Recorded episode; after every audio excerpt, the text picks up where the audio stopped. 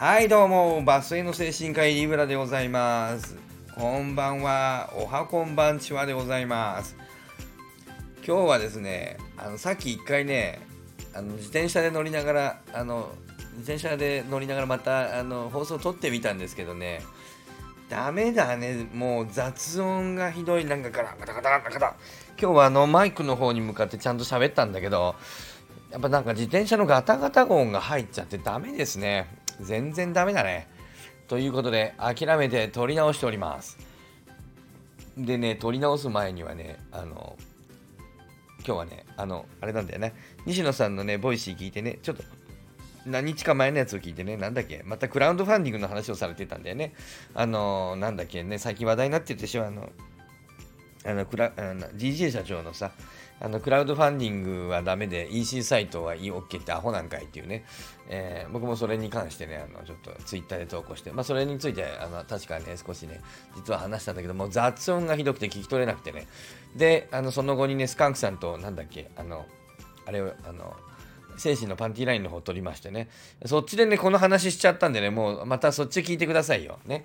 簡単に言うとですね、僕の思いですよ、僕の考えね。なんでそのなんだっけ EC クラウドファンディングが広がらないかっていうのは、それはやっぱしさ、で西野さんさ、あれの例を出してたんでね、クラウドファンディングでね、日本人は結婚式をねやるのはダメでね、ご祝儀はいいってアホなんかいという話だよね。なんか例で出してらっしゃったんだけどね、そっちのね精神のパンティーラインの方でも言ってるんで、また聞いていただくといいと思うんですけど、また何日か後に出ますよ。今週中には出るんじゃないかな、出ないかな、出るかな、と思いますけど、またね聞いていただきたいんだけど、そっちは長く喋ってますんでね、いつものようにね、また聞いていただきたいけど、簡単に言うとさ、なんだっけ、そのね結婚式ね、クラウドファンディングで開く、その通りなんだよね。クラウドファンディングで開いちゃダメで、ご祝儀でっていうのはさ、おかしいじゃないですか、論理的にはね。同じことだよね、構造的にはね。だけどさ、実際皆さんできますか？クラウドファンディングで、合理的なんだけどさ、クラウドファンディングで結婚式できる？そういうことなんだよな。現実にできないでしょ。それは変だと思われたりするからでしょ。で、別に変だと思われたっていいじゃないですか。ね。でもできないでしょ。そこなんだよ。結局さ、僕らはさ、農村の人間なんだよ。日本人っていうのは、なんだっけ、若新雄純さんが僕ら大好き、スカンクさんと僕ら大好きのCR25 で言っていた、日本人っていうのは、不寛容ってどこから生まれるんだ、僕らは農村の人間だから一律でやらないといけないね、みんなと同じ協調性を求められる、みんなと同じじゃないといけない、なので形式美みたいなものが重視されてしまってね、でご祝儀はいいんだよ、いやいや無料なんだけど、これはもう気持ちですからって、あ、そうなんですか、ありがとうございますって、最初からそれご祝儀じゃなくてそれ料金だろということなんだけど、合理的に考えれば最初にお金集めるのがいいんだけど、その体ね、このご祝儀っていうこの体が必要なんだね、日本人には。バカだなというふうに、西野さんなんかは思うでしょうね。一方でね、できない側からすると、そんなことできるわけねえだろと、わかんねえのかと、ここだよね。これがいつも言っている、西野さんからそのできない人を見るとバカに見えて、クラウドファンディングができない人から西野さんを見ると、なんだっけ、鈍感に見えるっていうね、こういう認知の構造みたいなものについてね、話しておりますので、ね、またね聞いていただければと思っております。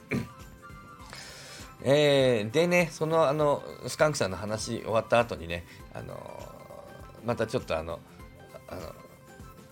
わった後にまた2人で少し喋っていたんですけどね、スカンクさんあんまりご存知なかったんで、またスカンクさんがご存知ないっていう話は皆さんも知らないことが多いと思うんで、これちょっと言っとこうかなと思ってね、これはもう録音外のところで言ったんで、これはちょっと放送されませんのでね、こっちで言っとこうかなと思ってね、皆さんね、知らないかな、日本語のねが網羅構造だってことをご存知。網羅っていうのは拍ね、一拍二拍、五七五とかあるでしょ、五七五ね、五七五七七あるでしょ、あれ五音七音五音、五文字七文字五文字と思ってる人いるけど、違いますよ、あれはね5文字7文字5文字じゃないんだよね。あれね、5網羅、5拍、5拍7拍5拍、7拍7拍みたいなね。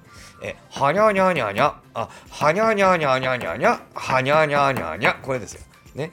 このリズムで、この5、7、5っていうのは文字数じゃなくて拍構造なのね。それはね、日本語の特徴であってですね、すべての言語じゃない。おそらく韓国語とかそういうのはある程度同じだとは思うんだけども、英語なんかは全然違うんですよね。英語はね、白構造になってないので、例えばね、僕らが東京ってでしょ。東京っていうのはね、4網羅なのね。東京をですね。東京を、ね。これをね、短く早く言った場合は、東京なんだよね。これは、東京なんだよね。東京、東京、東京、東京、東京、東京、どんな早くしても 4文字なんです。これはね、4文字じゃないや、4網羅なのね。ところがね、アメリカ人それ分かりません。なので、東京ね、覚えた？東京、あ、言ってごらん。東京、あ、オッケーオッケーオッケー、覚えたね。じゃあどうぞ日本語で話してみて。東京が、ちょっと待って、今東京っつったね。あ、言いました。東京なんだよね。東京じゃないのね。東京なのね。言ってごらん。東京。OK。ね。はい。じゃあ言ってごらん。東京の、ちょっと待った。東京って今言った。東京じゃないの。東京。東京。OK。東京。違う。みたいなことが起こるんですよ。東京。東京。同じじゃん。言い方じゃん。って思うんですよね。アメリカ人はね、東京も東京も言い方じゃん、伸ばしただけじゃん、なるんです。大阪、大阪、大阪、ね。大阪も大阪も彼らにとっては同じなんです。日本人にとっては違う。大阪とは絶対言わないわけ。短くした場合も大阪、大阪、大阪、大阪。どんだけ短くしても大阪、大阪、大阪、大阪、大阪、大阪。4網羅です。4網羅。この4網羅のバランスは崩さない。大阪。これ今ちょっと早すぎて分かんないけど、大阪、これはダメなんです。これは3網羅になっちゃうから、大阪だから、大阪じゃないと、大阪、そこのバランスは崩せないんです。4網羅なんです。というふうに網羅構造になってる、日本語はね。だから、アメリカ人が日本語を話したときは、なんだか変な喋り方に、中国人も変な喋り方になるということは、中国も網羅構造ではないかもしれないですね。もしかするとね。アメリカ人も、東京の、にいたときにいてまして、まあいいんだけどさ、とにかく、網羅構造があるとないっていうことが違うんですよね。だから外国人の人で、網羅構造のない言語の人はなんか日本語が変なことになる。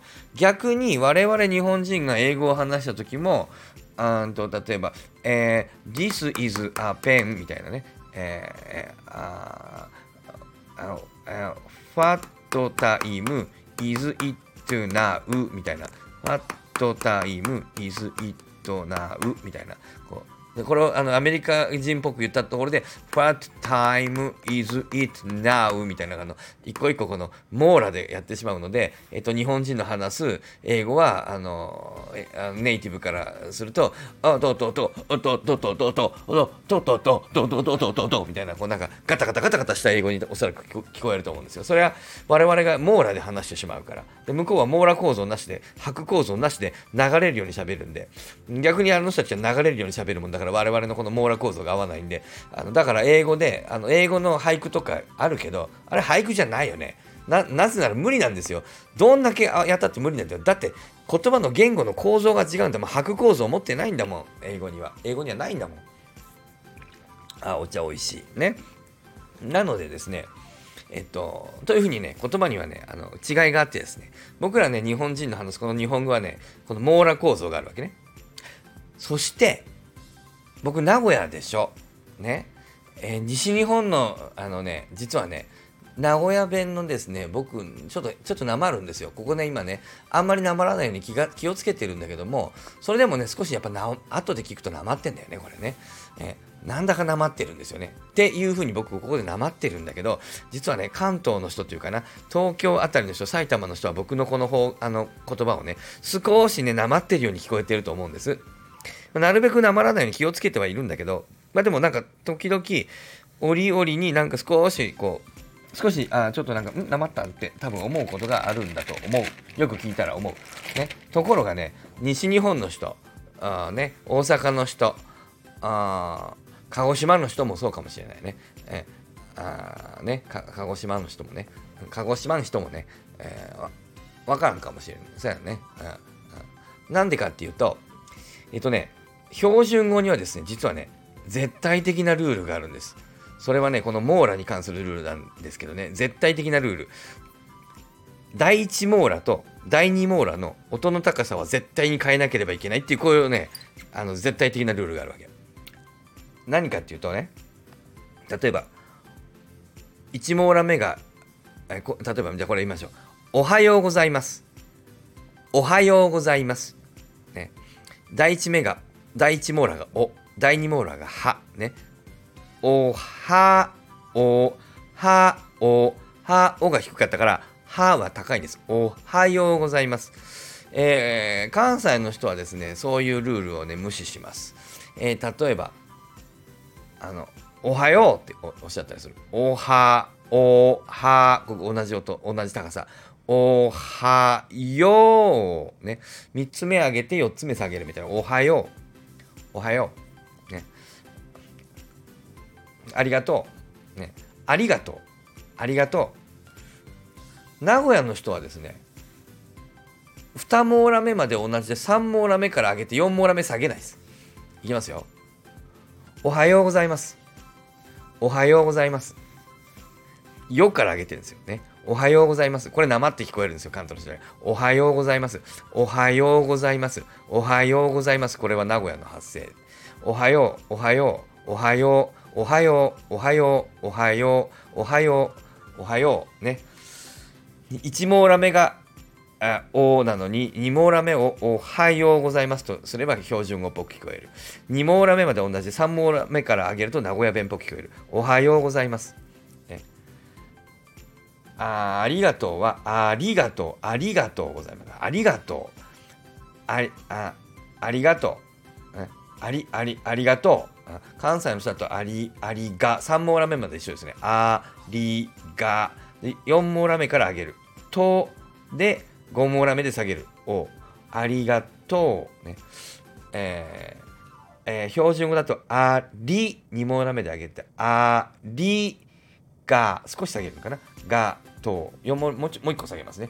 ありがとう1234ルトゥトゥトゥね関西だとトゥトゥトゥトゥトゥねあああああねお前はアホかねお前はアホかねお前はアホかお前はアホか名古屋弁で言うと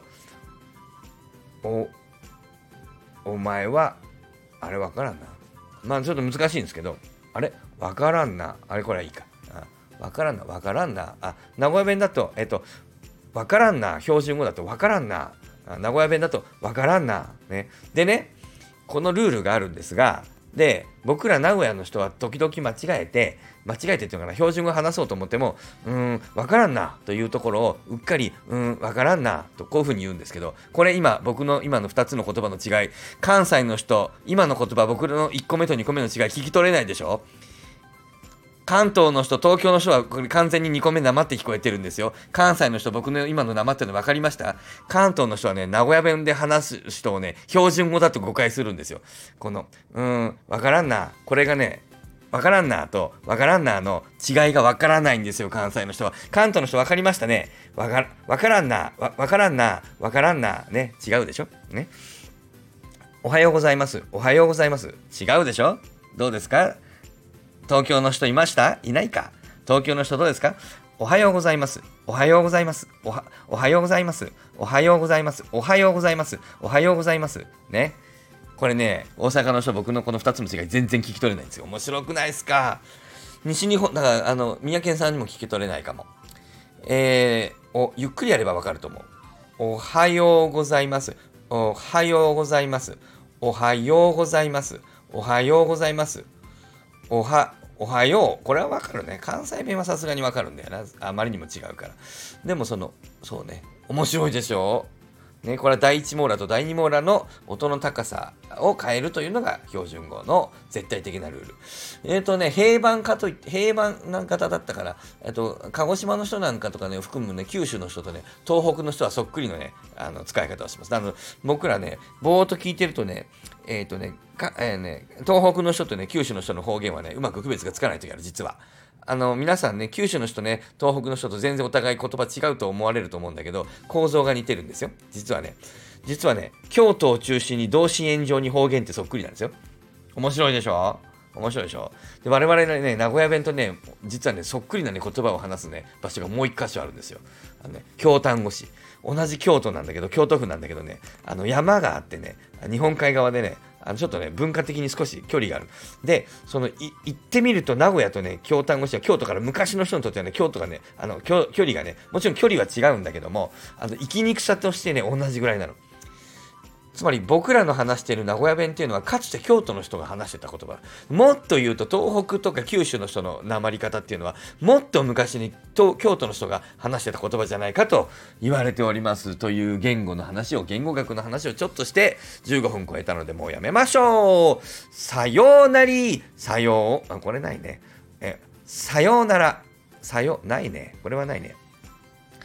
ございます。おはよう。まあいいやね。はい、さようなら。